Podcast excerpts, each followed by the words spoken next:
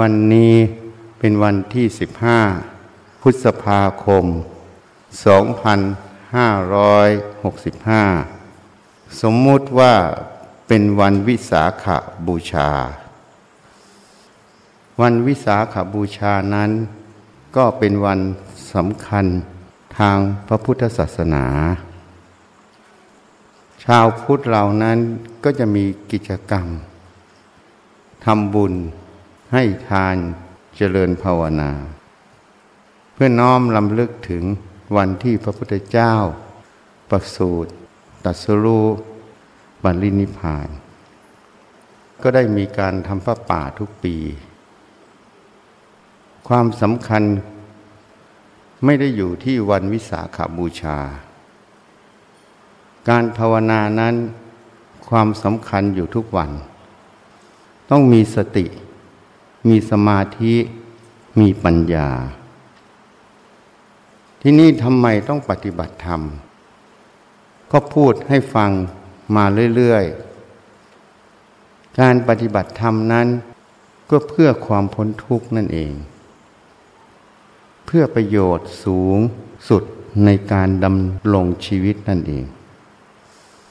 ถ้าจะพูดให้ถูกต้อง ก็เพื่อดำเนินชีวิตให้ถูกต้องนั่นเอง มนุษย์ที่เกิดมานั้น ก็จะดำรงชีวิต ตามการเรียนรู้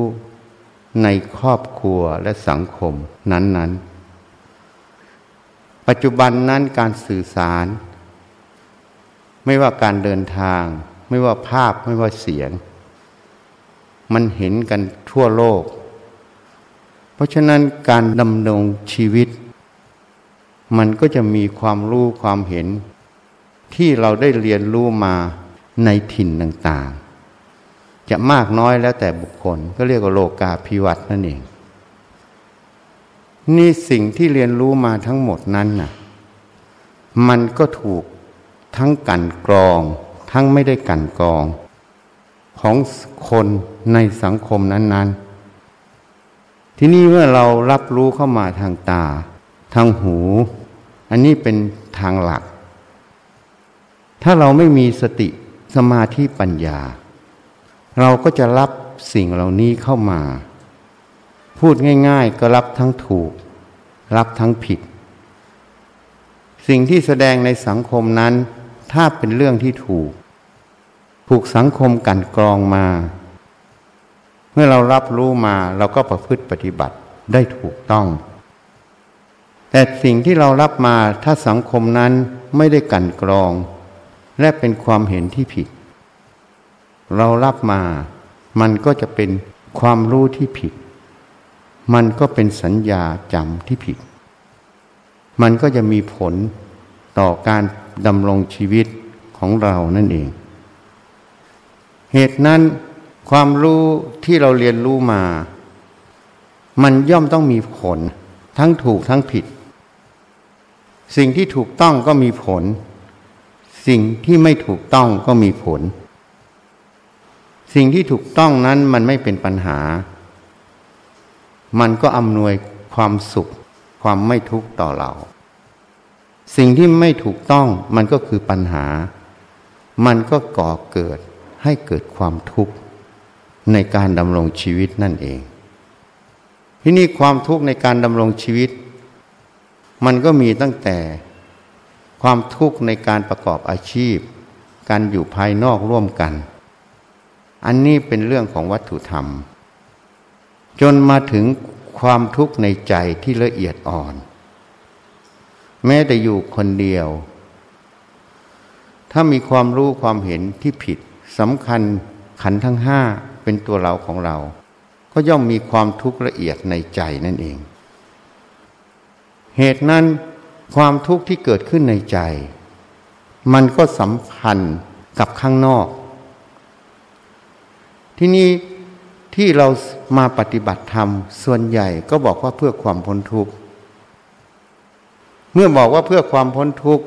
บางคนก็บอกว่าเพื่อพันิพาน ก็เลยต้องไปอยู่วัด ไปเข้าคอร์สหรือไปบวช เพื่อจะได้พ้นทุกข์ มันก็เลยเป็นภาพของการเรียนรู้เหมือนกัน เพราะฉะนั้นญาติโยมก็จะมาถามอาตมาว่า อาจารย์จัดคอร์สปฏิบัติธรรมไหมจัดกี่วันช่วงไหนบ้าง เราก็บอกว่าที่นี่ไม่ได้จัด ปฏิบัติธรรมทุกวัน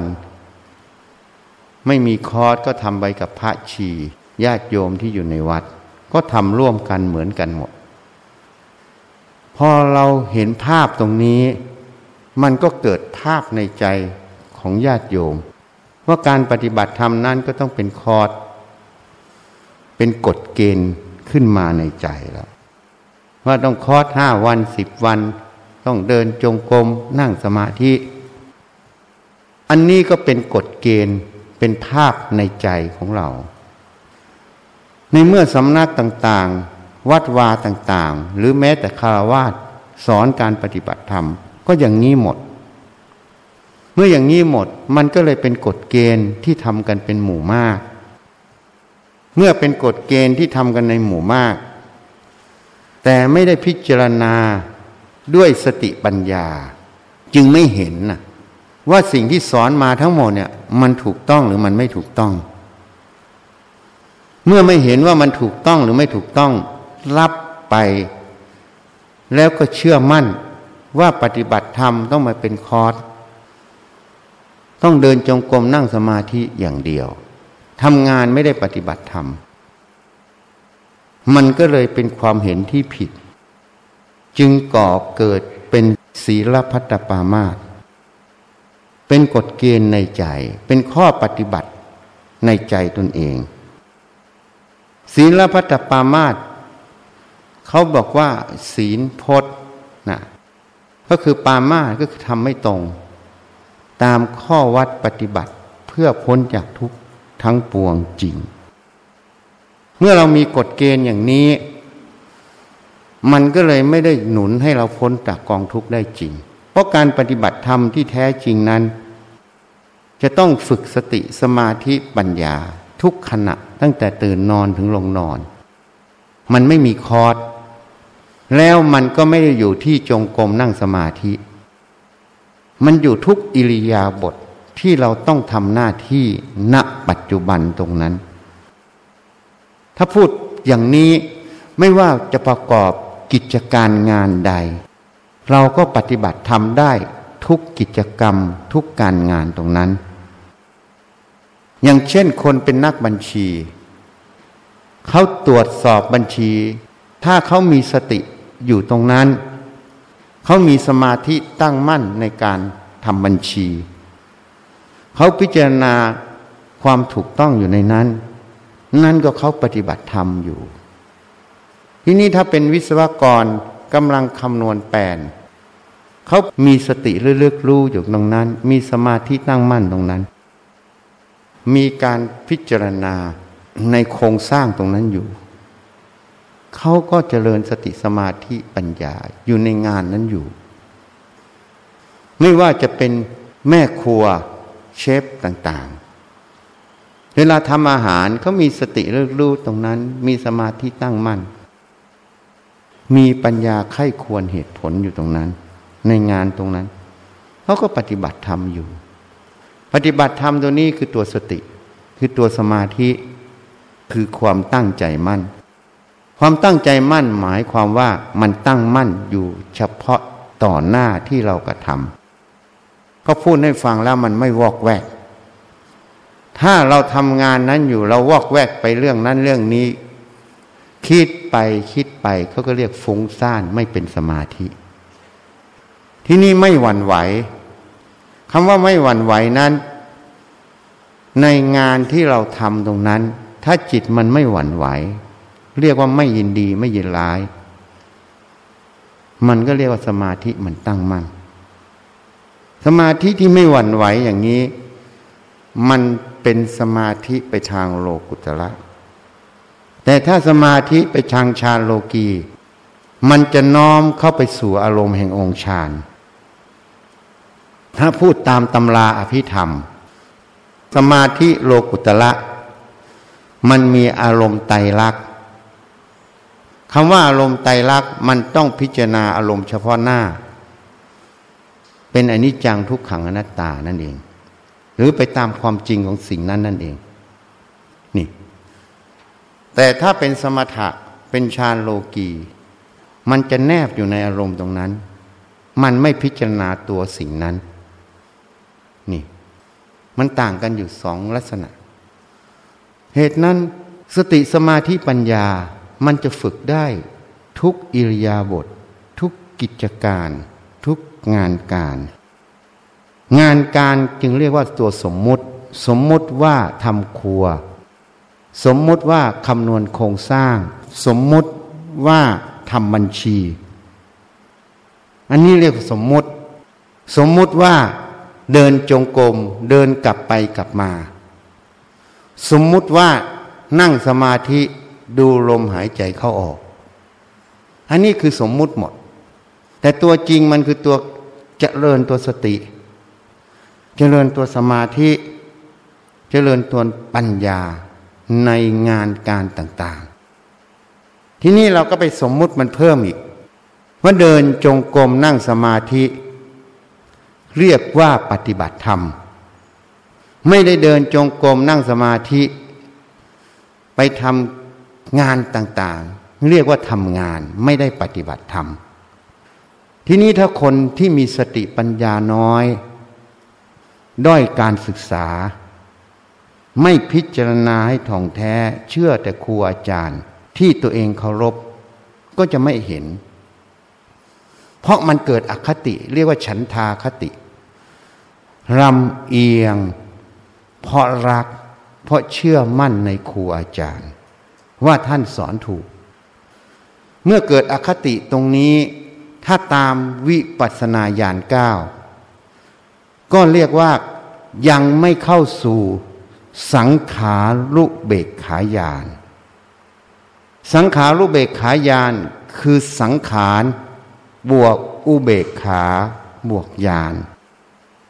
ทีนี้ถ้าเราไปตีความหมายของคำว่าอุเบกขาคือวางเฉย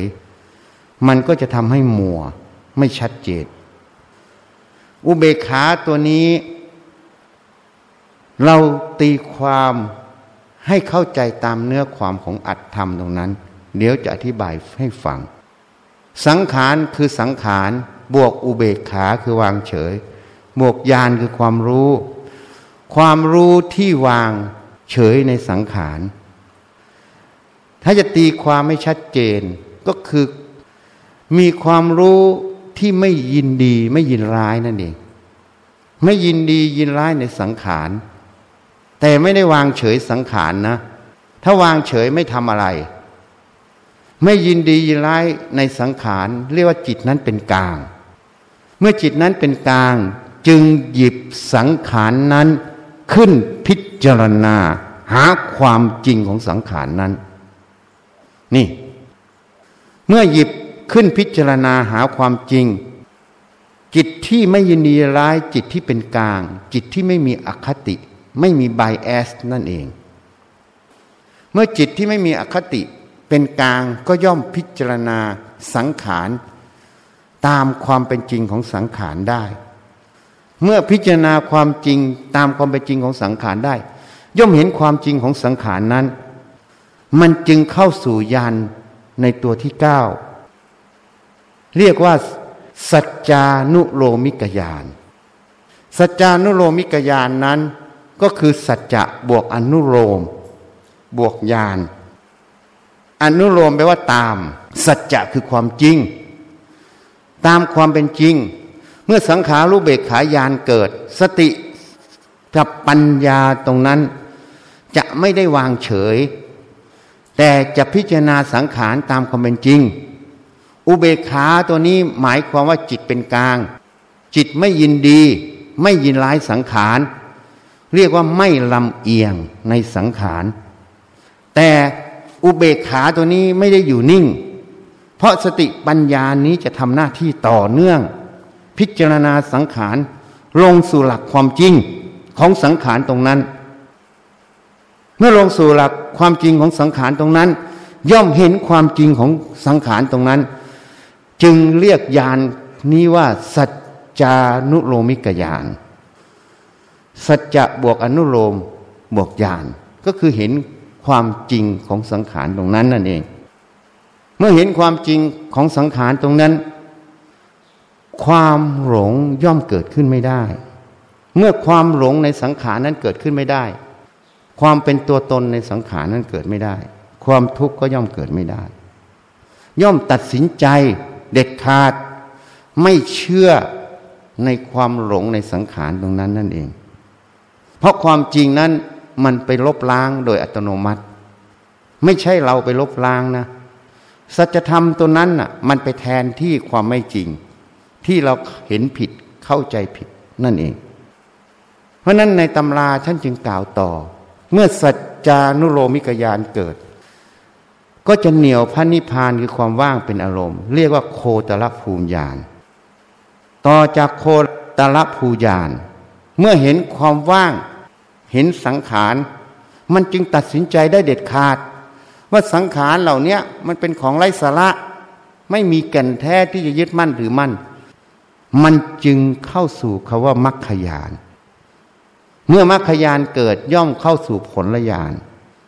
เรียกว่าโสดาปฏิมักโสดาปฏิผลสกทาคามีมักสกทาคามีผล จนถึงอรหัตมรรคอรหัตผล แล้วแต่ขั้นภูมิของคุณธรรมตรงนั้นที่จะเกิด นี่ เหตุนั้นที่เราดำรงชีวิตอยู่เนี่ย เราต้องการตัวสติสมาธิกับตัวปัญญา ที่นี้เมื่อเราคิดว่าการปฏิบัติธรรมคือการเดินจงกรมนั่งสมาธิอย่างเดียว มันเลยก่อเกิดเป็นกฎเกณฑ์ในใจ เมื่อยึดถือเชื่อมั่นก็เป็นสักกายทิฏฐิเกิด เป็นศีลพัตปามาตเกิด โดยไม่รู้ตัวนั่นเอง นี่ เมื่อยึดกฎเกณฑ์ตรงเนี้ย เวลาไม่ได้เดินจงกรมนั่งสมาธิ มันก็เลยเกิดยินร้ายว่าตัวเองไม่ได้ปฏิบัติธรรม หรือไปเห็นผู้อื่นเขาทำงาน ก็บอกว่าเขาไม่ปฏิบัติธรรม เราปฏิบัติธรรมเราดีกว่าเขาเทียบเขาเทียบเราก็เกิดคำว่ามานะเกิดขึ้นนั่นเอง โดยไม่เห็นว่าอัดแท้ๆของการกระทำทุกอย่างก็คือตัวรูปกับตัวนาม นามคือสัญญาเวทนาสังขาร วิญญาณ นี่ มันก็แค่รูปกับนาม ถ้ามีสติสมาธิปัญญา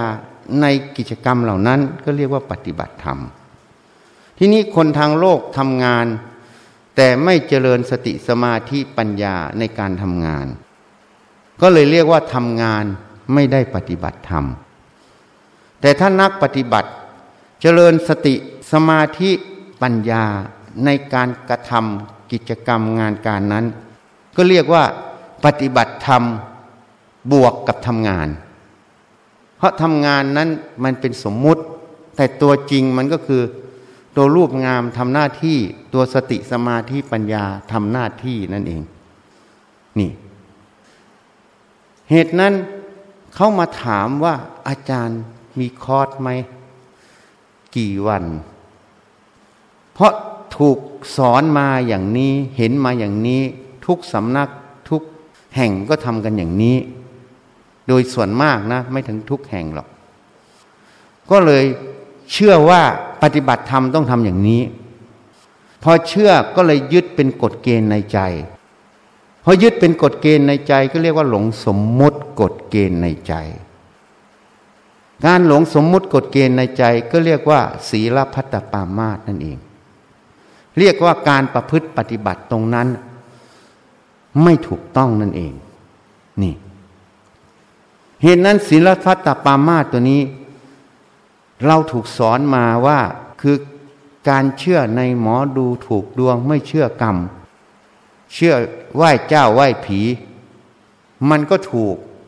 แต่ศีลพัตตปามาตตัวนี้มันถูกแบบหยาบ แม้แต่การที่เรามุ่งต่อมรรคผลนิพพาน เราเชื่อว่าข้อวัดปฏิบัติที่เราทำอยู่อย่างนี้ วิธีการที่เราทำอยู่อย่างนี้ ถูกต้อง ยึดมั่นหรือมั่น โดยไม่รู้ตัวว่ามันผิด มันเลยเป็นศีลพัตตปามาตอยู่ในวงปฏิบัติ ถ้าเราคิดว่าสิ่งเหล่านี้ไม่ใช่ศีลพัตตปามาตทำไมพระที่ปฏิบัติที่เราชื่อว่าปฏิบัติดีปฏิบัติชอบ เดินจงกรมนั่งสมาธิเอาเป็นเอาตาย ตลอดชั้งชีวิตก็ไม่บรรลุพระโสดา แต่เจ้าตัวอาจจะคิดว่าตัวเองสำเร็จพระอรหันต์ แต่เมื่อพระพุทธเจ้าพยากรณ์ท่านบอกว่ายังไม่ได้โสดา นี่ ท่านบอกอย่างนี้ ก็แสดงว่าสิ่งที่เราประพฤติปฏิบัติดีปฏิบัติชอบที่เราเชื่อว่าปฏิบัติดีปฏิบัติชอบ วิธีการปฏิบัติและความรู้ความเห็นกฎเกณฑ์อยู่ในใจเรานี้ มันก็ต้องไม่ใช่ถูกต้องใช่ไหมมันก็ต้องเป็นสัญญต์ตัวหนึ่ง ที่เรียกว่าศีลพัตตปามาสังโยชน์ไงนี่มันเป็นตัวเทียบเคียงให้เราเอะใจ ไม่ให้เราเชื่อมั่นร้อยเปอร์เซนมีตัวสกิดให้เราพิจารณานั่นเองนี่แต่ส่วนใหญ่เราเห็นครูบาอาจารย์ที่ปฏิบัติมาหลายสิบปีจนตาย ท่านก็บอกว่าท่านสำเร็จอรหันต์อรหันต์อรหันต์ เราก็เชื่อว่าวิธีนี้สำเร็จอรหันต์เพราะท่านเหล่านั้นเมื่อตายไปแล้ว ค่อยรู้ว่าที่ว่าตัวเองได้อรหันต์มันไม่ได้อรหันต์จริง เพราะมันไม่ได้เข้านิพพานได้จริง มันเลยเป็นแค่อารมณ์ของสมถะเลยเกิดเป็นพรมกันเป็นส่วนใหญ่ว่าจะรู้ตัวเองว่าตัวเองยังไม่ผ่านศีลพัตตปามาต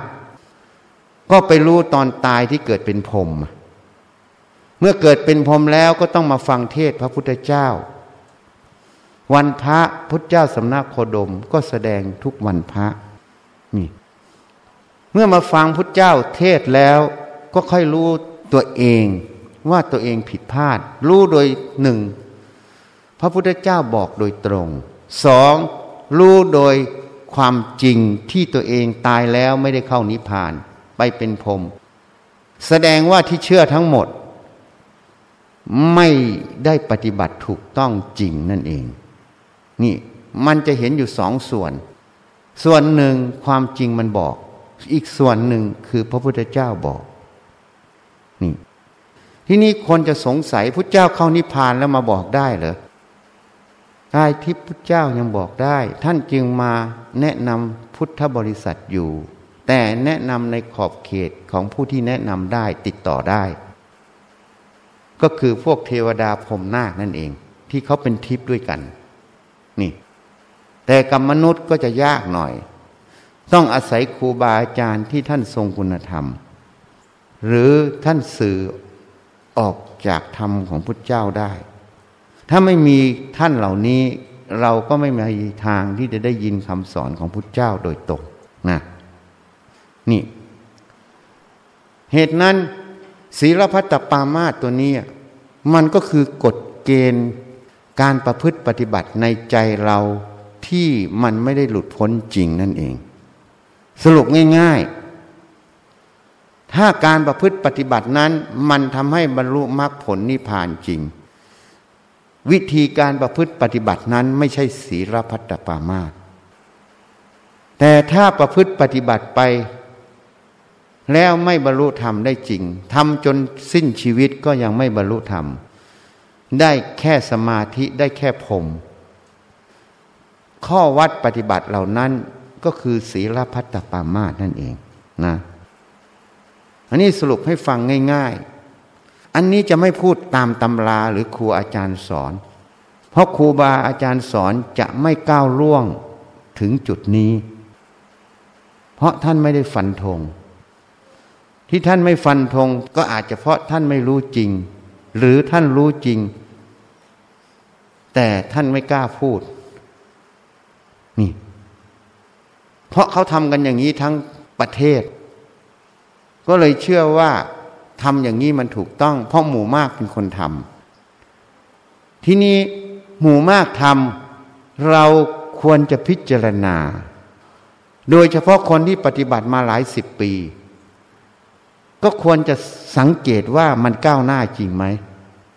สติปัญญามันก้าวหน้าจริงไหม ไม่ใช่ความสงบก้าวหน้านะ ความสงบเป็นแค่สมถะ ถ้ามันไม่ก้าวหน้าจริง มันไม่เจริญขึ้น ก็แสดงว่า ไอ้ที่ประพฤติปฏิบัติทั้งหมดมันไม่ถูกต้อง มันเป็นศีลพัตตปามาตโดยไม่รู้ตัว นี่ อันนี้ต้องพิจารณา ทีนี้ เราก็มาพิจารณาอีกส่วนใหญ่จะสอนกันตามตำรา เพราะเขาอ่านไตรปิฎกเขาไปจับจุดใดจุดหนึ่ง แต่เขาจับไม่ได้ถึงจุดสูงสุดของไตรปิฎกจริงๆแล้ว ในมหาสติปัฏฐานสูตร ทุกหมวดเลยจะลงสุดท้ายไปอ่านดูนะ เห็นกาย เวทนา จิตธรรม สักแต่ว่าญาณคือความรู้ สักแต่ว่าสติอาศัยระลึก อันตัณหาทิฏฐิอาศัยเกิดไม่ได้ เธอย่อมไม่ถือมั่นในโลก เห็นกายเวทนาจิตธรรม สักแต่ว่าญาณคือความรู้อันหนึ่ง สักแต่ว่าสติอาศัยลึก หมายความว่าถ้าเห็นสักแต่ว่าก็ได้เปิดเทปให้ฟังแล้วเมื่อก่อนหน้านี้ คำว่าสักแต่ว่าก็เหมือนกฎหมายที่มันมีบัญญัติออกมา แต่ไม่มีคนประพฤติปฏิบัติ กฎหมายนั้นก็เลยสักแต่ว่ากฎหมาย แต่ไม่มีผลต่อมนุษย์ เพราะไม่มีใครปฏิบัติ ทั้งผู้พิพากษาอายการตำรวจ ประชาชนทั้งหมดไม่ประพฤติปฏิบัติ มันก็เลยเป็นสักแต่ว่ากฎหมายใช่ไหมอันนี้ก็เหมือนกัน เขาไม่มีอุปทานยึดมั่นถือมั่น ใช่ไหมในสมมติในกายเวทนาจิตธรรม เมื่อไม่มีอุปทานยึดมั่นถือมั่น ในสมมติกายเวทนาจิตธรรม ก็เรียกว่า สักแต่ว่าญาณคือความรู้ สักแต่ว่าสติอาศัยระลึก อันตัณหาทิฏฐิอาศัยเกิดไม่ได้ ประโยคนี้มันจะมาขยายต่อ ว่าไม่หลงสมมติในขันห้าที่มันเป็นสมมุติขึ้นมาให้เราเห็นได้ไม่หลงสมมติกฎเกณฑ์นั่นเอง เมื่อไม่หลงสมมติกฎเกณฑ์ ไม่มีสมมติกฎเกณฑ์ในใจนั่นเอง ที่หลง เมื่อไม่หลงทิฏฐิความเห็นก็เกิดไม่ได้ เมื่อทิฏฐิความเห็นที่จะยินดียินร้ายเกิดไม่ได้ มันก็ไม่มีตัวตัณหาเกิดไง เหมือนสิ่งนี้เรายินดี มันก็เกิดกามราคะ เรียกว่ากามตัณหาเกิด หรือภาวะตัณหาเกิด สิ่งนี้เรายินร้าย ก็เรียกว่าโทสะเกิด เรียกว่าวิภาวะตัณหาเกิด แต่สิ่งนี้จะยินดียินร้าย ก็ต้องเป็นสมมุติเป็นเรื่องราว แล้วเรื่องราวใดที่เราชอบ ก็ก่อเกิดเป็นกฎเกณฑ์ของกามราคะ เรื่องราวใดที่เราไม่ชอบ ก็ก่อเกิดเป็นโทสะอยากผักใส ก็เป็นสมมุติกฎเกณฑ์ในใจนั่นเอง เหตุนั้นท่านก็พูดต่อเมื่อไม่หลงสมมุติตรงนี้แล้ว อันตัณหาทิฏฐิอาศัยเกิดไม่ได้ เธอย่อมไม่ถือมั่นในโลกคำว่าไม่ถือมั่นในโลก ก็คือไม่มีอุปทานในขันห้านั่นเอง นี่ ก็เลยเรียกว่าหลุดพ้นจากขันห้านั่นเอง นี่ เพราะฉะนั้นประโยคเหล่านี้เมื่อเห็นกายเวทนาจิตธรรมสักแต่ว่าญาณคือความรู้สักแต่ว่าสติอาศัยระลึก อันตัณหาทิฏฐิอาศัยเกิดไม่ได้ เธอย่อมไม่ถือมั่นในโลก ประโยคนี้มันบอกถึงจิตที่มีสติปัญญา แยกสมมุติปรมัตออกจากกันได้หมด เมื่อแยกสมมุติปรมัตออกจึงไปเจอเห็นความว่าง จึงไม่หลงสมมุตินั่นเอง อันนี้เป็นจุดสำคัญที่จะชี้ให้ดู เหตุนั้นคนเลยไปเข้าใจว่า เจริญอสุภะ ละกามราคะได้อนาคามี แล้วไปพิจารณาอสุภะพิจารณากายคตากัน แล้วก็ว่าตัวเองได้อนาคามี จริงๆแล้วตัวนี้มันอยู่แค่วิคัมปณะปะหารข่มด้วยองค์ฌานเวลาเราเจริญกายคตาสติ เจริญอสุภกรรมฐาน มันได้สมาธิได้ฌานเกิด อารมณ์ราคะมันก็ไม่ขึ้นมา มันถูกกดข่มไว้ มันถูกความน่ารังเกียจ คืออสุภะไม่สวยงามข่มเอาไว้แต่เวลาไปเห็นสวยงามราคะมันก็เกิด การที่สวยงามราคะเกิด มันก็คือกฎเกณฑ์ที่เราชอบในสวยงาม การที่อสุภะมันไม่ชอบใจก็คือกฎเกณฑ์ ที่เราไม่ชอบในสิ่งที่ไม่สวยงาม ใช่ไหม อันเนี้ยมันเป็นกฎเกณฑ์อยู่ในใจเราหมด มันเกิดจากการเรียนรู้หมด นี่ สังเกตให้ดี มันเป็นสมมุติหมด เมื่อมันมีกฎเกณฑ์อย่างนี้ ราคาโทสะตัณหามันก็เกิดตรงนี้นั่นเอง เหตุนั้นพอราคะมันไม่เกิด เขาพิจารณาว่าเขาพิจารณาสุภะ เขาจึงบอกว่าเขาสำเร็จอนาคา ก็เลยสอนกันมาอย่างนั้น แล้วอ่านไตรปิฎกอ่านไม่ถึงจุดสำคัญตรงนี้ ท่านพูดราคะโทสะท่านก็พูดจริง ท่านพูดอสุภกรรมฐานท่านก็พูดจริง กายคตาสติท่านก็พูดจริง แต่เราไปเข้าใจว่าสิ่งเหล่านี้ให้ละราคะได้เด็ดขาดมันไม่จริง เพราะราคะโทสะมันจะเด็ดขาดได้ มันต้องละสมมุติกฎเกณฑ์ในใจ ที่ยินดีร้ายขาดออกจากใจในเรื่องหญิงชายนั่นเอง การที่มันละออกไปได้ มันต้องเห็นคำว่าอนัตตาธรรมคำว่าอนัตตาธรรมก็เห็นถึงสมมุติปรมัตนั่นเองพอเห็นสมมุติปรมัตมันจึงเห็นความว่าง ไอ้ว่างนั่นแหละมันเป็นอนัตตา ยกตัวอย่างให้ฟัง อย่างที่เราไปดูหนัง เวลาเราเห็นหนังที่พระเอกนางเอกชอบกัน หรือมีอะไรกัน แสดงบทรักกัน มันก็เป็นสมมติกฎเกณฑ์ของเราที่เราเรียนรู้มาตลอด ใช่ไหมดูง่ายๆ ดูสัตว์ มันจะสมสู่กันตลอด จริงไหมอะไม่ว่ากิ้งกือ ไม่ว่านก ไม่ว่าอะไรอาตมาสังเกตมันอยู่ในวัดเนี่ย ยิ่งอยู่ถ้ำยายปิกยิ่งเห็นชัดเพราะกิ้งกือมันเยอะ บางทีเราก็ไปแยกมันออก เนี่ยมันเป็นตั้งแต่ในสัตว์เห็นไหมพอมาเกิดเป็นมนุษย์ไอเนี่ยมันฝังอยู่ในใจมาตลอด มันเป็นอนุสัย มันเป็นความเคยชินมากี่ภพกี่ชาติ มันก่อเกิดเป็นกฎเกณฑ์ในใจ นี่ ทีนี้ถ้าเราพิจารณาลงไปอีก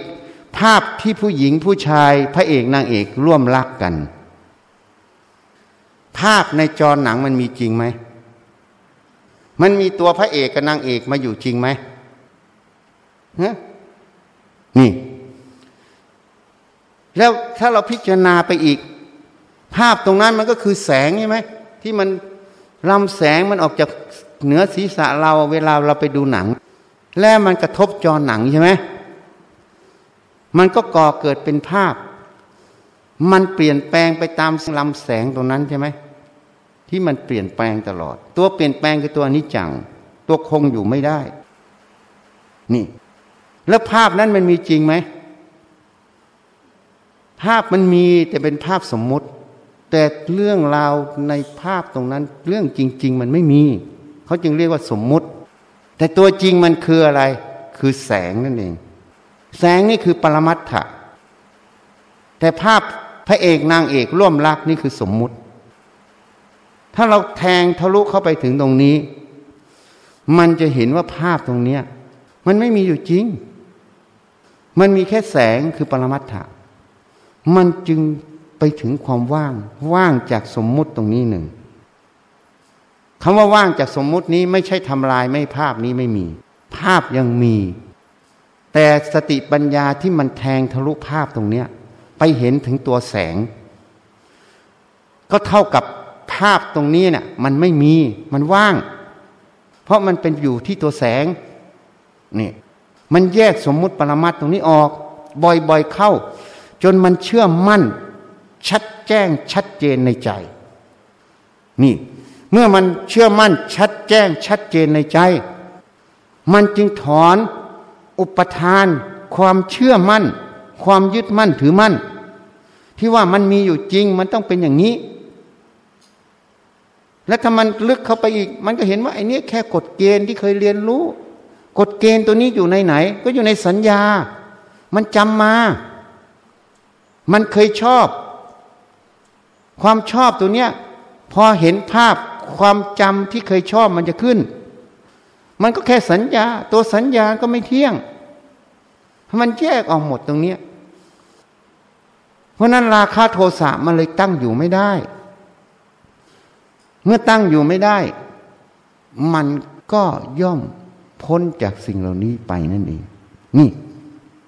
แต่ถ้าเราพิจารณาอสุภะมันเห็นภาพไม่สวยงาม แต่มันยังไม่ถึงสมมุติปรมัตที่พูดตรงนี้นะ มันเห็นแค่ความไม่สวยงามกำลังความเห็นที่ไม่สวยงามที่ยินร้ายตัวเนี้ย มันไปเปลี่ยนแทนที่ตัวยินดีที่เห็นสวยงาม เข้าใจไหมมันไปแทนที่กัน แต่การพิจารณาสุภาษจนมันเกิดสมาธิเกิดองค์ฌานความตั้งมั่นเด็ดเดี่ยวในสมาธิในองค์ฌานมันไม่หวั่นไหว มันก็เลยไม่หวั่นไหวภาพที่สวยงามนั่นเอง เพราะนั้นท่านจึงกล่าวว่าอันนี้เป็นวิคัมปนะประหารข่มด้วยองค์ฌานเหมือนหินทับหญ้าแต่ยังไม่ได้ละได้เด็ดขาด เรียกว่าสมุเฉดประหาร เพราะมันไม่ได้ละกฎเกณฑ์ในใจ แต่อสุภกรรมฐานตัวนี้ถ้าเราพิจารณาบ่อยๆ เราจะเห็นมันเป็นภาพ ภาพในใจเนี่ยมันขึ้นมา มันเป็นแต่ละภาพแต่ละภาพเวลาเราพิจารณาสุภาเนี่ย ตัวนั้นแหละคือตัวรูปสัญญา เหตุนั้นสมัยเราอยู่ถ้ำยายปิก เรานอนอยู่ชีมันพิจารณาสุภาษแต่มันมาคิดถึงร่างกายเราด้วย เราจึงเห็นมันโยนแผ่นเอ็กซเรย์แผ่นเอ็กซเรย์ที่เป็นเอ็กซเรย์ปอด โยนแผ่นเอ็กซเรย์ปอดนะใส่เราทีละแผ่นทีละแผ่นทีละแผ่นทีละแผ่น จนเราเห็นชีมันมาปะทะกับเรา การมาราคะมันจะขึ้นทันที เราก็หยุดทันทีตื่นขึ้นเลย มันเบรกเอาไว้ เราจึงรู้ว่าชีมันพิจารณาถึงตัวเรา แต่เนื่องจากการที่เอาบุคคลเพศตรงข้ามพิจารณาด้วย มันจึงเป็นช่องว่างให้การมาราคะมันแทรก เหตุนั้นในตำราเวลาพิจารณาสุภะ เขาจะไม่เอากายตรงกันข้ามพิจารณา เวลาพิจารณาอสุภะผู้หญิงก็ต้องพิจารณากายผู้หญิง ผู้ชายก็พิจารณากายผู้ชาย แต่ถ้าผู้หญิงเอากายผู้ชายพิจารณาถ้ามันยังไม่ตั้งมั่น ราคะมันจะแทรกเพราะนั้นเรานอนหลับเรารู้เลยว่ามันทำอะไรกับเราอะนี่มันเห็นเป็นภาพเป็นฟิล์มแผ่นเอ็กซเรย์โยนใส่เราทีละแผ่นทีละแผ่น เรานอนอยู่มันก็โยนใส่เราทีละแผ่นทีละแผ่น เพราะฉะนั้นอสุภกรรมฐาน มันเป็นภาพเป็นสัญญาภาพแต่ละภาพแต่ละภาพที่เราคิด เหตุนั้นถ้าเราพิจารณาสุภาษละเอียดถี่เข้าไปถี่เข้าไป มันจะเห็นภาพอสุภะเนี่ยทีละภาพทีละภาพ ภาพตัวเนี้ยคือรูปสัญญานั่นเอง เพราะนั้นอสุภกรรมฐาน มันจะส่งให้เราไปรู้จักตัวรูปสัญญาพอเรารู้จักตัวรูปสัญญา เราก็จะไปรู้จักตัวสัทธสัญญา สัญญาหกนั่นเองพอเรารู้จักตัวสัญญา เราจะมารู้จักตัวกฎเกณฑ์สมมุติในใจนี่เองนี่สเต็ปต่อไปมันจะล่าราคาโทสะมันต้องเข้ามาถึงตัวนี้ แต่สกัดทาคามีมันทำให้เบาบาง แต่ถ้ามันเด็ดขาดมันต้องเข้ามาตัวสมมุติกฎเกณฑ์ เพราะนั้นครูบาอาจารย์ส่วนใหญ่เชื่อว่าเจริญอสุภกรรมฐานละราคะ มันละไม่ได้เด็ดขาด เพราะมันยังเข้าไม่ถึงสมมุติกฎเกณฑ์ นี่ เมื่อพิจารณาสุภะมันจะส่งเข้าไปให้รู้ถึงตัวสัญญา ตัวสัญญาเนี่ยมันทำหน้าที่จำและทำหน้าที่หมาย เวลาเรา รู้ทางตา ทางหูทางจมูก ทางลิ้น ทางกาย และทางใจ มันจะเกิดสัญญาจำรูปจำเสียงจำกลิ่นจำรสจำสัมผัสจำธรรมารมนี่มันจะเกิดสัญญาจำแล้วสัญญาจำตัวเนี้ยเวลาเราไปรู้ทางตาใหม่ มันจะเอาสัญญาจำตัวเนี้ยที่เป็นสัญญาจำลูกมาเทียบความรู้ทางตา ถ้ามันตรงกัน เหมือนเขาพิสูจน์อัตลักษณ์อะ ถ้ามันตรงกัน ก็รู้ทันทีว่าความรู้ใหม่นี่คืออะไร อย่างเช่น เคยเห็นนายกอ มันก็จะจำภาพนายกอไว้ พอมาเห็นนายกออีกครั้งหนึ่ง มันก็รู้ภาพนายกอ มันก็เอาภาพจำนายกอนี้ขึ้นมาเทียบกับความรู้ทางตาใหม่เพราะมันเป็นบุคคลเดียวกัน มันก็รู้ทันทีว่า นี่คือนายกอแล้วถ้ามันจำได้วยว่านายกอเป็นวิศวกร มันก็จะเอาความจำนี้มาบอกอีกว่านี่นายกอเป็นวิศวกรชื่อนั้นชื่อนี้ แล้วถ้ามันจำอีกว่านายกอเคยพูดให้มันขัดเคืองไม่พอใจ มันจะจำไว้อีกพอเห็นภาพนายกอมันก็จะเอานายกอมาเทียบเคียงเป็นภาพนายกอแล้วเอาเรื่องราวที่เคยขัดเคืองที่เป็นความจำ ในกอขึ้นมาอีก พอขึ้นมาอีกสติปัญญามันไม่เท่าทันตรงนี้ มันก็น้อมจิตเข้าไปในความขัดเคืองตรงนี้ แล้วก็เกลียดในกอไงพอเห็นในกอก็ขัดเคืองในกอไง นี่มันเร็ว เนี่ย เพราะนั้นสิ่งที่มันเกิดเนี่ยมันเป็นกฎเกณฑ์ ที่มันตั้งไว้แต่ละกฎเกณฑ์ มันตั้งไว้แต่ละกฎเกณฑ์ต่อเนื่อง เป็นรวงรังเป็นใยไหมเลยอะประสานกันเป็น network นี่มันเป็นอย่างนี้ นี่เรียกว่าสมมุติ หลงสมมุติกฎเกณฑ์ในใจนั่นเองกฎเกณฑ์สมมุติเหล่านี้อยู่ที่ตัวสัญญา เมื่อเช้าจึงทัศนะให้ฟัง สัญญาก็เหมือนวัตถุเครื่องปรุงอาหารทั้งหมด ก็เหมือนวิธีการ รุงอาหาร ก็เหมือนเมนูอาหาร สังขารก็เหมือนคนปรุงอาหารนั่นเอง เพราะสัญญามันจะจำทุกเรื่องราว สังขารมันจะเอาสัญญาคนนั้นขึ้นมาขบคิดต่อเนื่องกันไป ตามกฎเกณฑ์ที่มันเคยยึดมั่นถือมั่นไว้ หรือเคยจำเอาไว้ นี่มันจะไปอย่างนี้หมด อันนี้สติปัญญายังไม่ได้ทำงานนะ อันนี้พูดถึงขบวนการของขันที่มันทำงานอยู่ เพราะนั้นขันที่มันทำงานอยู่ตรงเนี้ยมันเป็นธาตุเรียกว่าปัจจัยาการของธาตุและถ้ามันมีกฎเกณฑ์และหลงกฎเกณฑ์แล้วไปตามกฎเกณฑ์ มันจึงเป็นปฏิจจสมุปบาท บวกปัจจัยาการของธาตุอยู่ในตัว นี่มันอยู่ตรงนี้ นี่มันผสมกันอยู่ อันนี้สติปัญญายังไม่ได้ทำงานนะ อันนี้พูดถึงปุถุชนทั่วไปที่ไม่ได้ศึกษาธรรมคำสอนของพุทธเจ้า นี่มันจะไปอย่างนี้หมด ไปตามกฎเกณฑ์ตรงนี้หมดเลย เพราะนั้นพวกโยมไปพิจารณาดูไปสังเกตในใจว่ามันจริงไหมที่เราพูดเนี่ย ที่เรามาพูดทั้งหมดเนี่ยมันจริงไหมไปสังเกตในใจเราวันอสุภกรรมฐานเนี่ย มันจะส่งไปถึงตัวสัญญา เราจึงเล่าให้ฟังเมื่อเช้าวานเนี่ย สมัยเราไปเรียนจากสุแพทย์ที่จุฬาลงกรณ์มหาวิทยาลัย เราจะไปหาท่านอาจารย์สุวัตสุวโจ ท่านมาพักที่วัดพระศรีมหาธาตุบางเขน ก็นั่งรถเมย์ไป ปกติเรานั่งรถเมย์เราก็ไม่นั่งเปล่าๆ เราพิจารณาสุภาเรื่อย เพราะเราก็ถูกสอนมาแบบนี้ ยังไม่รู้ทางก็คำทางไปเอง มื่อถูกสอนมาอย่างนี้ก็พิจารณาสุภาพไปเรื่อย ๆ ที่นี่เรานั่งเนี่ยม้านั่งเนี่ยมันมีคนขับ แล้วก็มีม้านั่งหลังคนขับ แล้วก็มีม้านั่งข้างคนขับที่เป็นม้ายาวใช่ไหมแล้วก็มีเครื่องยนต์อยู่ตรงกลาง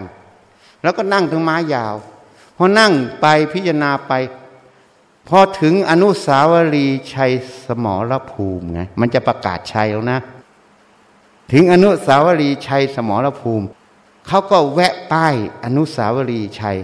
ทางฝั่งโรงพยาบาลราชวิถีอะพอจอดปั๊บผู้หญิงมันก็ขึ้นมาปั๊บมันก็มานั่งข้างเราพวกต้นขาเนี่ยมันกระทบกัน เพราะมันนั่งชิดเข้ามาที่เรา พอนั่งขึ้นมาชิดที่เราการมาราคะมันก็กำลังจะขึ้นทันทีพอมันจะขึ้นมาปับ๊บเราก็พิจารณา นี่มันพิจารณาเอง มันแยกตัวเราเนี่ยเป็นกระดูกท่อนขาเนี่ยหนึ่งท่อน ผู้หญิงเป็นกระดูกท่อนขาอีกหนึ่งท่อน แล้วมันก็สีกันอย่างเนี้ยแล้วมันก็ถามว่ากระดูกสีกันทำไมไม่มีความรู้สึก แล้วหนังมันกระทบกันทำไมมีความรู้สึก มันหลงอะไร นี่มันถามจำไว้นะ ต้องถามมันนะ ไม่ใช่พิจารณาเลื่อยเปื่อยนะ ถ้าไม่ถามไม่ได้คำตอบ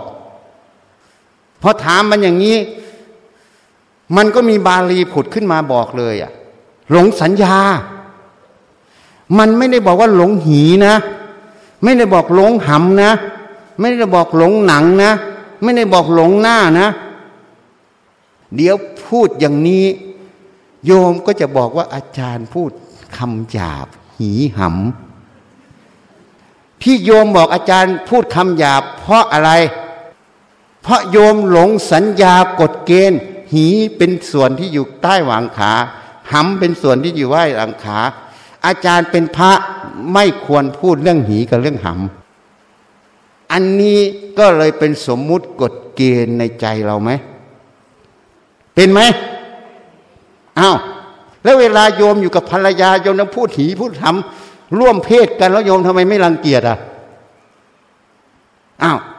ก็คือกฎเกณฑ์เขายอมรับแล้วอยู่ในที่รับตาถูกไหมแต่พออยู่งี้เป็นกฎเกณฑ์เห็นอย่าง เพราะโยมติดสมมุติกฎเกณฑ์ตรงนี้ใช่ไหมแต่ถ้าโยมฟังให้ดี เราพูดถึงหีพูดถึงหำพูดถึงหน้า พูดถึงหนัง อันนี้คือสมมุติภาษาให้รู้ว่า มันไม่ได้บอกว่าหลงอวัยวะอะไร มันบอกว่าหลงตัวสัญญา มันไม่ได้บอกหลงอวัยวะพวกนี้เลยเห็นยัง นี่ เพราะนั้นอสุภกรรมฐานเนี่ย มันจะส่งให้เรามารู้จักตัวสัญญา ที่นี่หลงสัญญาหลงอะไร ก็หลงกฎเกณฑ์สมมุตินั่นเองที่สัญญามันบันทึกเอาไว้แต่ละเรื่องราว จริงไหมอะ นี่ เพราะฉะนั้นอีกหลายอาทิตย์ต่อมาก็นั่งรถเมย์ พอนั่งรถเมย์ไปนะ ก็ยืนอยู่บนรถเมย์มันเต็มมาก ผู้หญิงก็ยืนข้างๆ ที่นี่พอจะถึงป้ายรถเมย์คนที่นั่งอยู่ข้างที่เรายืนก็ลุกขึ้น แล้วเดินไปที่ประตูทางออก พอรถเมย์จอดปับ๊บเนี่ยเขาก็เดินลง เราจะให้ผู้หญิงที่ยืนข้างๆมันนั่งอุตส่าห์เสียสละให้มึงนั่งนะกูยืนมาตั้งนานแล้ว มันไม่ยอมนั่ง พอรถจอดปับ๊บไอ้คนขึ้นมาใหม่ ขึ้นมานั่งพวกแทนเนี่ยมันเกิดยินร้าย มันยินร้ายเกิดนะ ก็เราอยากนั่งอุตสาห์เสียสละให้ผู้หญิงนั่ง ผู้หญิงไม่ยอมนั่งไอ้คนมาใหม่นั่งแทนเลยอะ่ะมันยินร้ายเกิดพอยินร้ายเกิดปั๊บมันก็ทัศนะออกมาทันที เหมือนเราไปซื้ออาหารที่โรงอาหารเขาไปเข้าแถวเรียงหนึ่งซื้ออาหาร คนมาก่อนก็อยู่แถวหน้า คนมาหลังก็อยู่แถวหลังใช่ไหมถูกไหมแต่พอมีคนรัดแถวเข้ามาก็เกิดยินร้าย นี่หลงอะไร หลงกฎเกณฑ์ไง ที่คิดว่าคนมาก่อนก็ต้องเข้าซื้อก่อน คนมาก่อนก็ต้องได้นั่งก่อน คนมาทีหลังต้องมายืนแทนใช่ไหมแต่คนมาทีหลังมันไม่ได้หลงกฎเกณฑ์เราเนี่ยมันไม่ยึดถือกฎเกณฑ์เรามันมันนั่งเลยเห็นยัง ไอ้เราเน่ะหลงกฎเกณฑ์เนี่ยยัง นี่มันบอกแล้ว ไอ้หลงสัญญาเนี่ยมันหลงอะไร ก็หลงกฎเกณฑ์หลงสมมุติในใจเรานั่นเอง นี่มันหลงตรงนี้ อันนี้มันสอนอะบนรถเมย์สองรอบเลยเห็นยัง ฉันไม่ได้ไปเดินจงกรมนั่งสมาธิเลยนะ ไม่ได้เดินจงกรมนั่งสมาธิเลยอะ ไปบวชก็ไม่เดินจนไม่ชีไปฟ้องหลวงพ่อประสิทธิ์ หลวงพ่อกับประสิทธิ์ก็มาว่าพระวิชัยไม่เดินจงกรมเลย เอามันไม่เห็นหรอกฉันเดินจงกรมมากกว่ามันอีกอะชีมันไม่เดินจงกรมนะ มันเดินน้อยกว่าฉัน เพราะอะไรมันเดินกลับไปกลับมาครึ่งชั่วโมง แต่เวลาฉันเดินฉันสติอยู่ที่เท้า ฉันเดินจงกรมทุกขณะเลยไหมนับชั่วโมง ฉันเดินมากกว่ามันไหมเฮ้ยคุณอนุพัฒน์เออ มันน่ะอับปีจังไรแล้วมันมาหาว่าเราอับปีจังไร ก็ตัวมันอับปีจังไรมันไม่ทำไม่มากไอ้เรามันทำมาก แต่เราไม่ทำโชว์เขา นี่ไอ้เราไม่ชอบโชว์ไง มันไม่รู้จักเราดีที่สุด ถ้ารู้จักเราแล้ววุ่นวายยังบอกคุณอมุฮัตเมื่อเช้าเนี่ย ไม่มาเสียดีกว่า ถ้ามาแล้วฉันวุ่นวายใช่ไหมก็เราไม่ได้อยากใหญ่อยากโตอยากเด่นอยากดังอะ่ะ แต่มันก็มาเพราะอะไรพอเขาฟังทำแล้วเขาเข้าใจเหตุเข้าใจผล เขาไม่โง่ไง เขายังมีความฉลาดอยู่เห็นไหมเขาก็มาพอเขามาแล้วมันก็เป็นหน้าที่ต้องพูด ไม่พูดก็ไม่ได้ เพราะเขาต้องการความรู้ความเห็นที่ถูกก็ต้องแนะนำเขาใช่ไหมมันก็เลยเป็นหน้าที่ของพระพิสุที่ต้องแนะนำความเห็นถูกให้ญาติโยม นี่มันเป็นอย่างนี้ เพราะนั้นหลงสัญญาหลงอะไร ก็หลงกฎเกณฑ์สมมุติในใจเราที่มีสัตว์ มีบุคคล มีตัวตนมีเราเขาตรงนั้นคำว่าสัตว์บุคคลตัวตนเราเขาเป็นสมมุติ แต่ตรงนี้มันยังไม่มีความหมาย มันต้องมีกฎเกณฑ์อีก ลักษณะอย่างนี้เรียกว่าสวย ลักษณะสวยอย่างนี้เรียกว่าชอบ มันเป็นกฎเกณฑ์หมดเห็นยังทั้งราคะทั้งโทสะมันกฎเกณฑ์ทั้งคู่ ราะถ้าเราเข้าใจกฎเกณฑ์ตรงนี้ ไม่หลงกฎเกณฑ์ในใจ มันจึงละตัวเดียว คือละทั้งราคะกับโทสะอย่างเพราะเวลาสังโยชน์มันหลุด มันไม่ใช่หลุดทีละตัวนะ มันหลุดพร้อมกันคือราคะโทสะ เพราะมันอยู่ในระนาบเดียวกัน คือกฎเกณฑ์ที่หลง นี่ เพราะฉะนั้นคนเข้าใจผิด ว่าพิจารณาสุภาษแล้วได้ละราคะเป็นอนาคามีมรรคจริง ๆ มันแค่ เข้าประตูอะเหมือนลูกฟุตบอลอะ เลี้ยงมาแล้วถึงหน้าประตูนะ โกก็ไม่อยู่ แต่ไม่เตะเข้าโกไง ได้แต้มไหมไม่ได้ ลูกบอลมันอยู่หน้าประตู แต่ไม่เตะเข้าประตู เพราะการพิจารณาสุภาษจนมันถึงตัวสัญญาตัวเนี้ย มันสกิดบอกแล้วว่าหลงสัญญาเนี่ย มันมาถึงหน้าประตู แต่มันยังไม่ได้เตะบอลเข้าประตู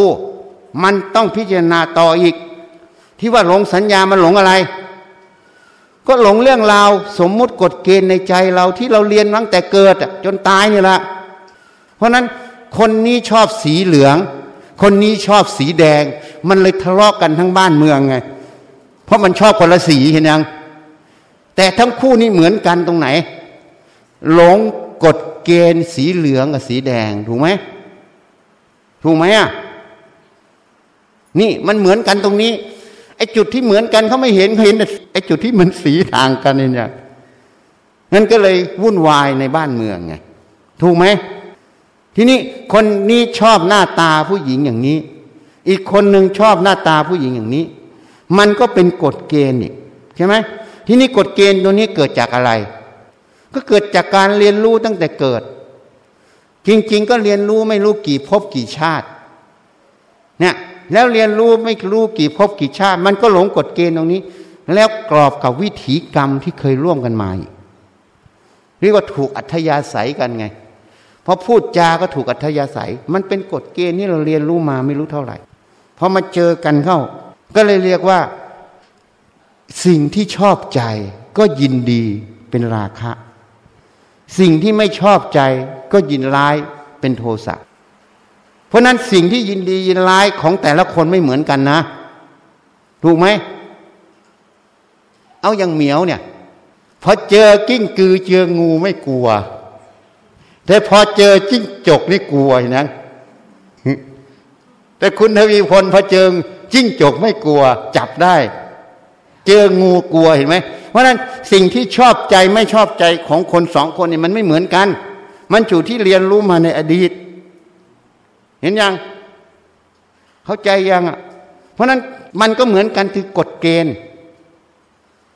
กฎเกณฑ์ที่ตั้งไว้ในใจโดยเราไม่รู้ตัว มันอยู่ในสัญญา เพราะถ้าสติปัญญามันเท่าทันสัญญาตัวนี้มันเป็นยังไง ถ้ามันเท่าทันสัญญาตรงเนี้ย มันก็เห็นความเกิดดับของสัญญาตัวนี้ เห็นความไม่มีตัวตน เพราะเราไม่หลงสมมุติเรื่องราวในสัญญา เมื่อไม่หลงสมมติเรื่องราวในสัญญา ก็เรียกว่าไม่หลงตัวตนนั่นเอง ไม่หลงเรื่องราว ไม่หลงตัวตน ไม่หลงสัตว์บุคคลตัวตนเราเขา แม้แต่ความรู้ที่รู้ในกายในใจเรา ก็ไม่ใช่ตัวเราอีกเห็นไหมเพราะตัวเราก็เป็นสมมุติกฎเกณฑ์ในใจอีกเห็นยัง นี่ เหตุนั้นมีพระพิสุสามสิบรูป ฟังธรรมพุทธเจ้าแล้วจำได้หมด ก็เลยคิดว่าจะไม่เข้าฟังธรรมพุทธเจ้า ไม่เข้าอุปถากพระพุทธเจ้า เพราะเรารู้หมดแล้ว ที่รู้หมดนี่คือจำได้หมดถูกไหมก็คิดอย่างนี้พระพุทธเจ้าท่านรู้วาลจิต ท่านก็มีพุทธดำริ เราควรจะมีเมตตากรุณาสงเคราะห์พิสุสามสิบรูป ถ้าพิสุสามสิบรูปนี้ ไม่ได้ฟังธรรมของเราตถาคต ย่อมเสียมสูญจากมรรคผลนิพพานพิสุสามสิบรูปนี้ฟังพุทธเจ้าจำได้หมดแล้ว ไม่เข้าฟังแล้ว ไม่เข้าอุปถากแล้ว พุทธเจ้าจึงเรียกประชุมสงฆ์แล้วท่านก็รับสั่งอีก มูลเหตุแห่งการไม่บรรลุธรรม เพราะไม่ได้ครบสัตบุรุษหรือพระอริยะ สัตบุรุษหรือพระอริยะนี้คือพระอรหันต์นะ ไม่ใช่พระโสดานะ ไม่ได้ฟังธรรมของสัตบุรุษหรือพระอริยะ ไม่ได้รับคำชี้แนะของสัตบุรุษหรือพระอริยะ นี่ท่านบอกตรงๆไอ้พวกเองสามสิบรูปน่ะ ไม่เข้าเฝ้าเราตถาคต พวกเองไม่มีทางบรรลุธรรมความหมายเห็นยัง เสร็จแล้วท่านก็ถามพิสูจสามสิบรูปนี้ว่า อะไรเป็นมูลเหตุ แห่งธรรมทั้งปวง เห็นไหม ท่านถามประโยคนี้พิสูจสามสิบลูกเนี้ยตอบไม่ได้ ก็เลยรู้ว่าตัวเองอ่อนด้อย ก็เลยเข้าอุปถากพุทธเจ้า ฟังธรรมพุทธเจ้า ก็เลยสำเร็จเป็นพระอรหันต์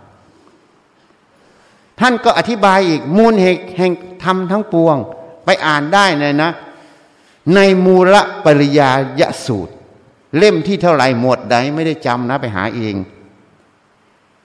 จะเข้าใจ ท่านบอกว่าหมายรู้ธาตุดิน โดยความเป็นธาตุดินสำคัญหมายธาตุดิน ยินดียิ่งในธาตุดินธาตุดินเป็นของเรา อันเนี้ยผิดคำว่าหมายรู้ก็คือตัวสัญญานั่นเอง เข้าใจยังตัวมูลเหตุแห่งธรรมทั้งปวง คือสัญญา แต่สัญญาไม่มีความหมาย ที่มันมีความหมาย เพราะมันไปหมายรู้ แล้วไปสำคัญหมายนั่นเอง ตัวที่เป็นมีปัญหาคือตัวสำคัญหมาย ตัวหมายรู้เนี่ยมันเป็นหน้าที่ของขัน หน้าที่ของธาตุแต่มันไม่มีปัญหา ตัวที่มีปัญหาคือมันสำคัญหมาย การที่มันสำคัญหมายเนี่ยก็คือมันหลงกฎเกณฑ์ มันไปตามกฎเกณฑ์ ทีนี้ถ้ากฎเกณฑ์มันถูกต้องมันดีก็ดีไป ถ้ากฎเกณฑ์มันไม่ถูกต้อง ไม่ดีมันก็เป็นโทษไง อันนี้ยังไม่ได้พูดถึงสติสมาธิปัญญาเลยนะ พูดถึงขบวนการของธาตุของปฏิจจสมุปบาทที่ทำงาน นี่มันเป็นอย่างนี้ เพราะนั้นในบทนี้ท่านบอกชัดๆ ว่ามูลเหตุแห่งธรรมทั้งปวง คือสัญญา ตัวสัญญามันก็เป็นตัวสมมุติกฎเกณฑ์ด้วย เพราะมันต้องจำกฎเกณฑ์ใช่ไหม อา้าอย่างคนไปสมัครงานแล้วเป็นพนักงงานของบริษัท A บริษัท A ก็จะบอกว่าบริษัทเนี้ยมีข้อบังคับอะไรต่างๆ ถูกไหมทีนี้พอบอกเสร็จเขาจะรู้ไหมว่าบริษัทนี้มีข้อบังคับ รู้ไหม ไม่มีใครตอบ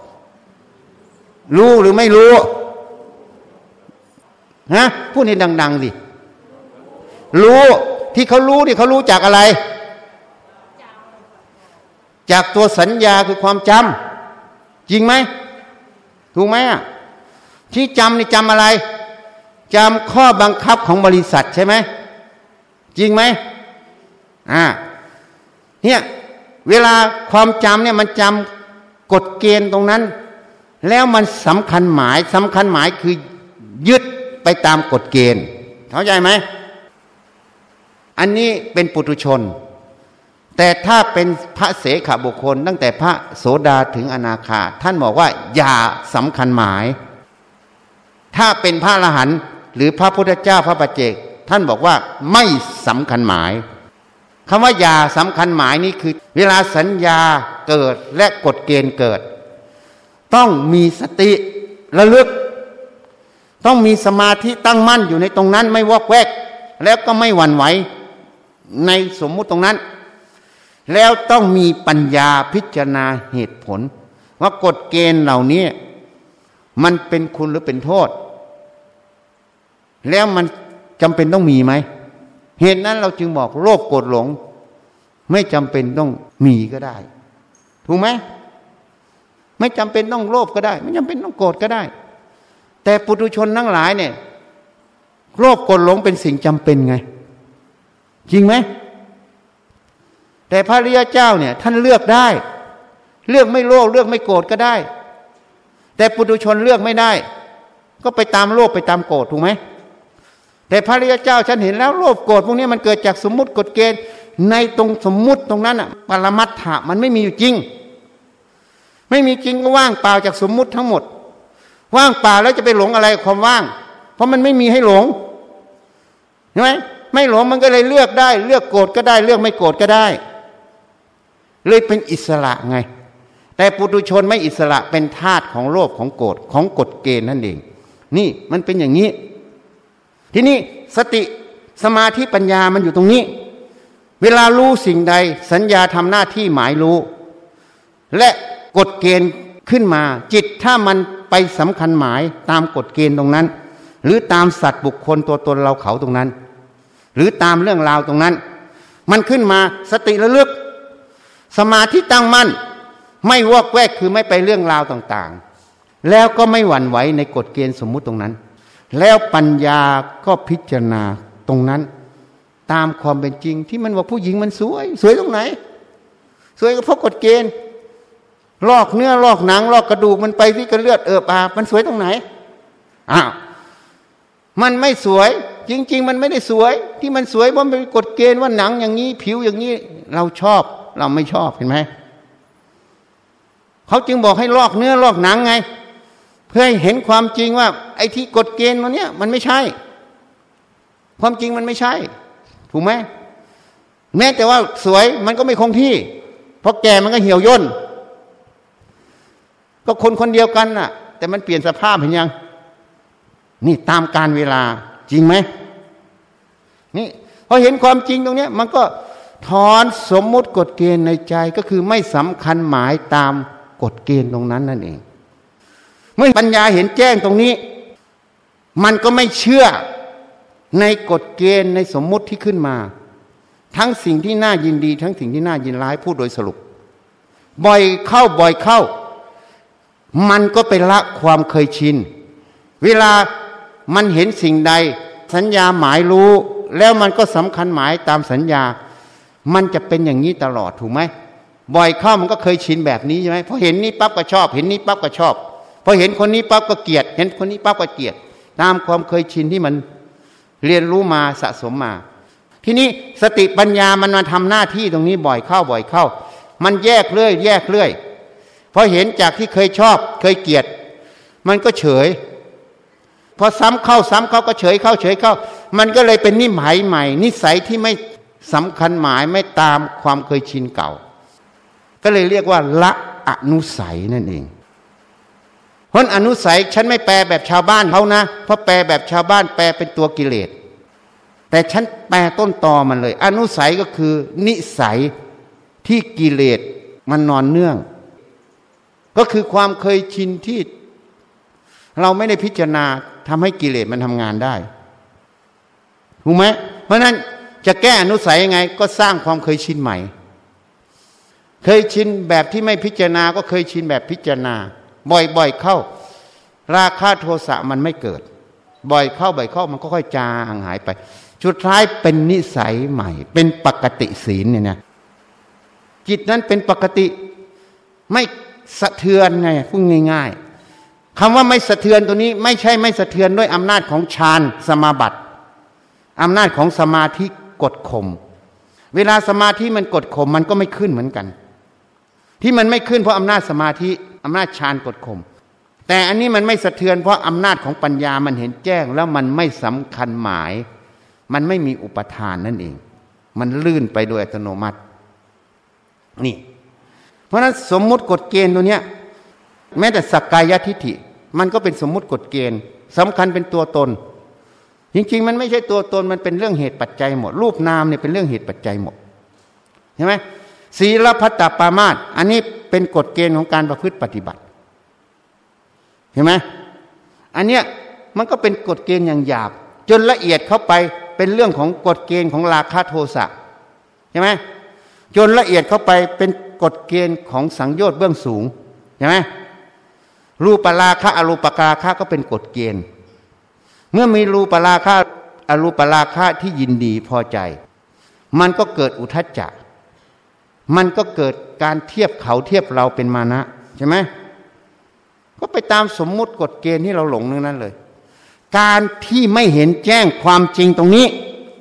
นี่แหละเรียกว่าอาวิชา เข้าใจยัง ถ้าเห็นแจ้งกฎเกณฑ์ตรงนี้ชัดแจ้งทุกอย่าง นั่นเรียกว่าอาวิชามันดับ นี่เราไปสอนกันจิตผู้รู้ ละที่จิตผู้รู้ไม่ยึดมั่นถือมั่น จิตผู้รู้ อวิชชาดับไม่ใช่ อวิชามันดับคือการไม่หลงสมมุติกฎเกณฑ์ในใจทั้งหมดเลย ทุกเรื่องราวนี่ เพราะฉะนั้นจิตมันเลยเป็นปกติเป็นศีลนั่นเอง เพราะนั้นท่านจึงกล่าวศีลของพระเสขะ กับศีลของพระอาเสขะ ท่านไม่ได้บอกว่า วินัยพระเสขะ วินัยของพระอเสขะ วินัยนั้นเป็นสิกขาบทข้อบัญญัติ 227 แต่เราไปเรียกว่าศีล 227 มันเลยทำให้งงสับสน จริงๆ ในไตรปิฎกท่านเรียกว่าสิกขาบท คือบทที่ต้องศึกษานั่นเอง อันนี้เป็นสมมุติบัญญัติ นี่ เพราะนั้น การหลงกฎเกณฑ์เนี่ยมันหลงสมมุติบัญญัติกฎเกณฑ์ แล้วมันก็หลงสมมุติที่ธรรมชาติสร้างกฎเกณฑ์ขึ้นเหมือนกัน นี่ แต่มันก็อาศัยสมมุติบัญญัติเนี่ยประสานงานกัน เหตุนั้น สังโยชน์เบื้องต่ำจนถึงเบื้องสูง จึงต้องอาศัยสติสมาธิปัญญา พินิษพิจารณา ในกายใจเราในขันห้า ก็คือในสัญญานั่นเอง แต่ภูมิโสดาสกัดทาอาจจะยังไม่เห็นตัวสัญญา แต่อาศัยครูอาจารย์แนะนำแล้วปฏิบัติตาม มันก็คือละสมมุติกฎเกณฑ์ โดยไม่รู้ตัวไง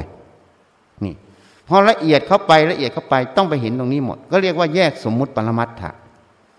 เมื่อแยกสมมุติปรมัตถะตรงนี้ได้ จึงรู้ตัวจริง ตัวจริงของการปฏิบัติธรรมคือตัวสติสมาธิปัญญา ไม่ใช่ตัวเดินจงกรมนั่งสมาธิ ทำอะไรทุกขณะที่มีสติสมาธิปัญญานั่นเรียกปฏิบัติธรรมหมด แต่สมมุติเรียกว่าทำงาน ถูกไหมเดินกลับไปกลับมา ตัวจริงมันก็คือตัวรูปนาม ถ้ามีสติสมาธิอยู่ในนั้น ก็เรียกเจริญสติสมาธิ สมมุติว่าจงกรมนั่งสมาธิหายใจเข้าออกมีสติสมาธิตรงนั้น ก็สมมุติว่านั่งสมาธิ แล้วก็สมมุติซ้อนเข้าไปอีก ว่าเดินจงกรมนั่งสมาธิ เรียกว่าปฏิบัติธรรม แล้วก็สมมุติซ้อนไปอีก ว่าทำงานที่มีสติสมาธิปัญญาเรียกว่าทำงาน ไม่ปฏิบัติธรรม เห็นยังนี่คนก็เลยไปหลงสมมุติตรงนี้ ก็เลยไม่เห็นตัวจริงอะ ไม่ว่าจะเดินจงกรมนั่งสมาธิไม่ว่าทำงานก็คือตัวสติสมาธิปัญญาต้องทำงานที่ แต่ตัวธาตุ ตัวปฏิจจสมุปบาท มันทำหน้าที่ของมันอยู่แล้วถูกไหมจะปฏิบัติธรรมไม่ปฏิบัติธรรมตัวธาตุก็ทำหน้าที่ เรียกว่าปัจจัยาการของธาตุตัวปฏิจจสมุปบาท มันก็ทำหน้าที่ของมันอยู่แล้ว จริงไหมถ้าว่าปฏิบัติธรรมตัวมรรคต้องทำงาน คือสติสมาธิปัญญาต้องทำงาน ต้องทำงานตั้งแต่ตื่นนอนถึงลงนอน ไม่ใช่แค่เดินจงกรมนั่งสมาธิ เพราะนั้นคนที่สอนว่าให้ปฏิบัติธรรมเดินจงกมนั่งสมาธิห้ามทำงาน อันนี้จึงเป็นการสอนที่ผิด เพราะหลงสมมุติบัญญัติว่านี่คืองานถ้าหลงสมมุติบัญญัติหยาบหยาบจึงเป็นศีลพัตตปามาตโดยไม่รู้ตัว จึงไม่เห็นสมมุติที่มันละเอียดในใจไง ที่พูดให้ฟังเมื่อกี้เนี่ย เรื่องราคาโทสะมันเป็นสมมุติกฎเกณฑ์ในใจหมดที่มันละเอียดขึ้นไปอีกเห็นยัง เมื่อไม่เห็นมันก็เลยละไม่ได้ พอไปเจริญอสุภกรรมฐานก็เลยกดข่มไว้เฉยๆก็เลยเรียกวิคัมปนะประหารไงข่มด้วยองค์ฌานกิเลสไม่ขึ้นก็เลยนึกว่าตัวเองหมด นึกว่าตัวเองสำเร็จอนาคา แต่จริง ๆแล้วยังไม่เห็นตัวสำคัญหมายไง ตัวสมมุติในใจที่มันเป็นกฎเกณฑ์ละเอียดขึ้นไปอีกเรียกว่าจิตนั้นยังไม่ละเอียด ที่เรียกว่าจิตไม่ละเอียดก็คือจิตที่สติปัญญาไม่ละเอียดนั่นเอง ยังไม่เห็นแจ้งในแต่ละประเด็นนั่นเอง นี่ เพราะฉะนั้น อสุภกรรมฐานมันจึงส่งต่อเข้าไปถึงตัวสัญญา แต่จริง ๆ แล้วกรรมฐานอะไรก็ส่งเข้าตัวสัญญาได้ ถ้าเรามีปฏิพานไหวพิษ เพราะเวลาเราคิดแต่ละเรื่องนี่มันจะเป็นภาพเขาเรียกภาพความคิด แม้แต่ฉันนอนหลับที่ทัศนะให้ฟังฉันนอนหลับ ฉันก็เห็นมันโยนฟิล์มเอ็กซเรย์ปอดใส่ฉันทีละฟิล์มทีละฟิล์มทีละฟิล์มโยนอย่างเงี้ยฉันนอนอยู่ก็โยนใส่โยนใส่ทีละฟิล์มทีละฟิล์มอันนี้นิมิตมันจะบอก พอเราลุกขึ้นมานะปะทะกับผู้หญิง กามราคะมันขึ้นทันที เพราะมันขึ้นเราก็รู้ทันที ว่าเขากำลังพิจารณากามมาราคะโดยใช้อสุภะอันนี้จึงอยู่ในบทเรียนที่เขาสอนการพิจารณาอสุภะไม่ควรพิจารณาเพศตรงข้าม เพราะคนฝึกใหม่เมื่อพิจารณาเพศตรงข้ามราคะมันเกิดก่อน ต้องพิจารณาสุภากรรมฐานจนคล่องแคล่วจนมีกำลัง ค่อยไปพิจารณาเพศตรงข้าม อันนี้มันมีเขียนในตำรา แต่ฉันไม่ได้เรียนในตำรานะของจริงมันสอนฉันฉันรู้ทันทีว่าเขามีการมาลาคะ เราไม่ได้มีเรานอนอยู่ นี่มันเป็นภาพจิต มันเป็นภาพแต่ละภาพ เป็นเหมือนฟิล์มเอ็กซเรย์บอร์ดโยนใส่เราทีละแผ่นทีละแผ่นทีละแผ่นพอราคะมันจะแทรกปับ๊บสติมันจะตื่นขึ้นเลย มันจะคุ้มครองจิต ไม่ราคะเข้าแทรกได้เห็นไหมมันจึงไม่มีฝันเปียก สติมันจะคุ้มครองด้วยเวลานอน เข้าใจไหมพูดมากไม่ได้ เดี๋ยวนกเอี้ยงบอกพูดแต่เรื่องวางขา เห็นไหมแต่เขาไม่รู้ว่าผู้ชายผู้หญิงก็เกิดจากหว่างขานะ จริงไหมแล้วเขาก็ไม่รู้หรอกราคามันเกิดจากตรงนี้จะละราคาก็ต้องพิจารณาจุดนี้ถ้าไม่กล่าวถึงจะละราคะได้ยังไงอะใช่ไหมเพราะเขาไปเห็นเป็นเรื่องเลวร้าย แต่เขาไม่ได้เห็นในฐานะที่เราจะศึกษาเพื่อออกจากมันอย่างไร ใช่ไหมเพื่อประโยชน์นั่นเองนะ วันนี้ก็สมควรแก่เวลาก็ขอยุติแต่เพียงเท่านี้นะ พูดถึงขั้นนี้แล้วยังไม่เข้าใจก็ไม่รู้จะพูดอะไรแล้วหมดปัญญาเทศแล้วเอ๊ะอันนี้มันปฏิวัติใหม่หมดเลยนะ อันนี้คือทางเดิน ซึ่งไม่มีใครพูดออกมา เพราะเขาติดตำรา ตำราเขาจะสอนต้องพิจารณาสุภาพต้องเดินจงกรมนั่งสมาธิอย่างนี้อย่างนั้นใช่ไหมเพราะเขาติดตำราเขาเลยไม่เห็น แล้วก็ติดครูอาจารย์ ก็เลยไม่เห็น พอติดตำราติดครูอาจารย์ ปัญญาสติมันเลยไม่ทำงาน เพราะมันเกิดอคติแล้ว เพราะนั้นเราสติสมาธิปัญญาต้องจับอัตธรรมนั้นนะพิจารณาตรงๆตามความเป็นจริงของมัน จึงจะเห็นนะ โอเคเอาข้าพเจ้าทั้งหลาย ขอน้อมถวาย ผ้าป่าและบริวาร เพื่อสร้างศาลาปฏิบัติธรรม รวมใจสามัคคี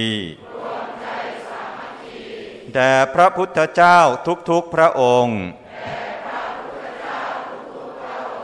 โดยมีสมเด็จพระพุทธเจ้าองค์ปฐมสิขีทศพลที่หนึ่งเป็นประธาน พระปัจเจกพุทธเจ้าทุกๆพระองค์ พร้อมทั้งหมู่สงฆ์เพื่อประโยชน์และความสุข แก่ข้าพเจ้าทั้งหลาย ขอบุญกุศลนี้ จงเป็นเหตุปัจจัย ให้ข้าพเจ้าทั้งหลาย มีสัมมาทิฏฐิ เข้าถึงพระนิพพาน ขอต่ออายุให้ยืนยาว สุขภาพแข็งแรง โรคภัยสลายตัว หรือไม่เกิดโรคภัย แคล้วคลาดจากโรคระบาดนี้ และปลอดภัยในการฉีดวัคซีน ขอให้คนไทยและคนในโลกนี้ มีสติมีสมาธิ มีจิตที่แจ่มใสเบิกบานตั้งมั่น ในการดำเนินชีวิตที่ถูกต้อง ทั้งในสภาวะปกติ และในสถานการณ์โรคระบาด ขอให้ภัยพิบัติทั้งหลายสลายตัว และภัยสงครามยูเครนรัสเซียยุติโดยเร็ว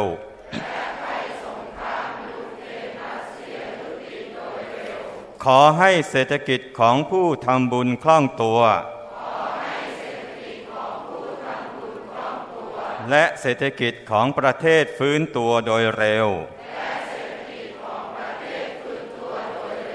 ขอให้มีสติปัญญา หน้าที่การงานราบรื่น ปัญหาและอุปสรรคทั้งหลายสลายตัว ขออำนาจบุญกุศลที่ได้ทำในครั้งนี้ ขอให้กฎของอกุศลกรรมเก่าทั้งหมดสลายตัวไป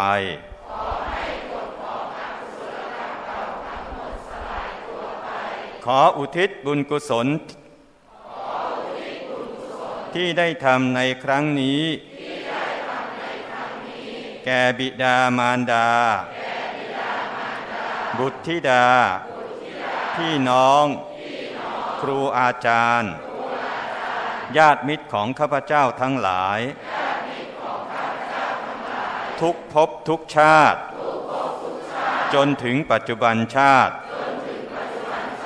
เจ้ากรรมนายเวรทั้งหลาย เท้าสักกะเทวราช พญายมราช ท้าวัสวัตตีเทวราช ท้ามหาราชทั้งสี่และบริวาร พระศรีสุริโยไทยเหล่าพรมเทวดาทั้งหลายทุกชั้น นายบัญชีและบริวาร เจ้าที่เจ้าทางเหล่าพญานาคทั้งหลาย โอปาติกะทั้งหลาย สัมภเวสี เปรต จิตวิญญาณที่มีรูปและไม่มีรูปสรรพสัตว์ทั้งหลายทุกภพทุกภูมิ และผู้ที่เสียชีวิตจากภัยสงครามยูเครนรัสเซีย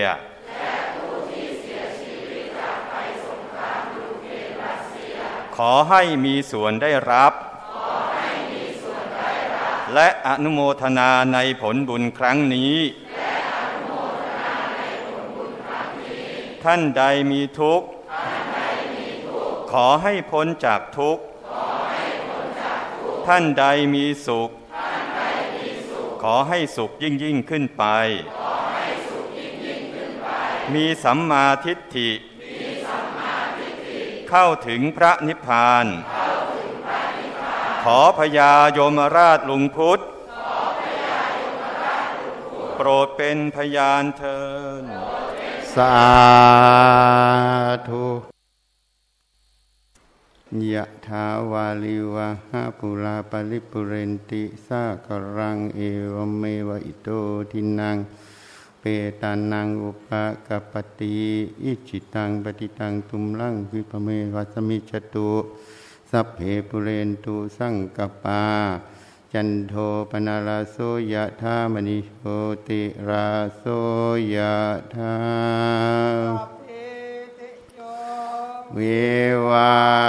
จันตุสัพพะโรโควินาสตุมาเตภวัตวันตาลายโยสุขีทิคายุโกภาวะอภิวาทนาสิริ สานิจังวุฒาปจายโนจตารโอธรรมาวาอันติอายุวันโนสุขังสัพพะพุทธานุภาเวนัสสัพพธรรมะ นภาเวนัสสัพพะสังฆาโนภาเวนะพุทธรัตนังธรรมรัตนังสังฆรัตนังเตนะรัตนานังอนุภาเว นาจตุราสิติสหัสสะธรรมาขันธาโนภาเวนาเปตากัตตายานุภาเวนาเชนาสาวกานุภาเว นาสาเพเตโรคาสาเพเตหายาสาเพเตอันตารายาสาเพเตโอปัตถวะสาเพเตทวนนิมิตาสาเพเต อาวามังคาลาเวนะสันตุอายุวัฏฐโกนาวัฏฐโกสิริวัฏฐโกสวัฏฐโก วันนาวัฏฐโก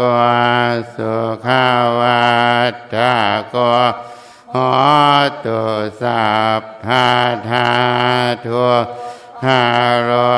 คาพายาเวลาโสกาสัตโตโจปาภาวะอาเนกา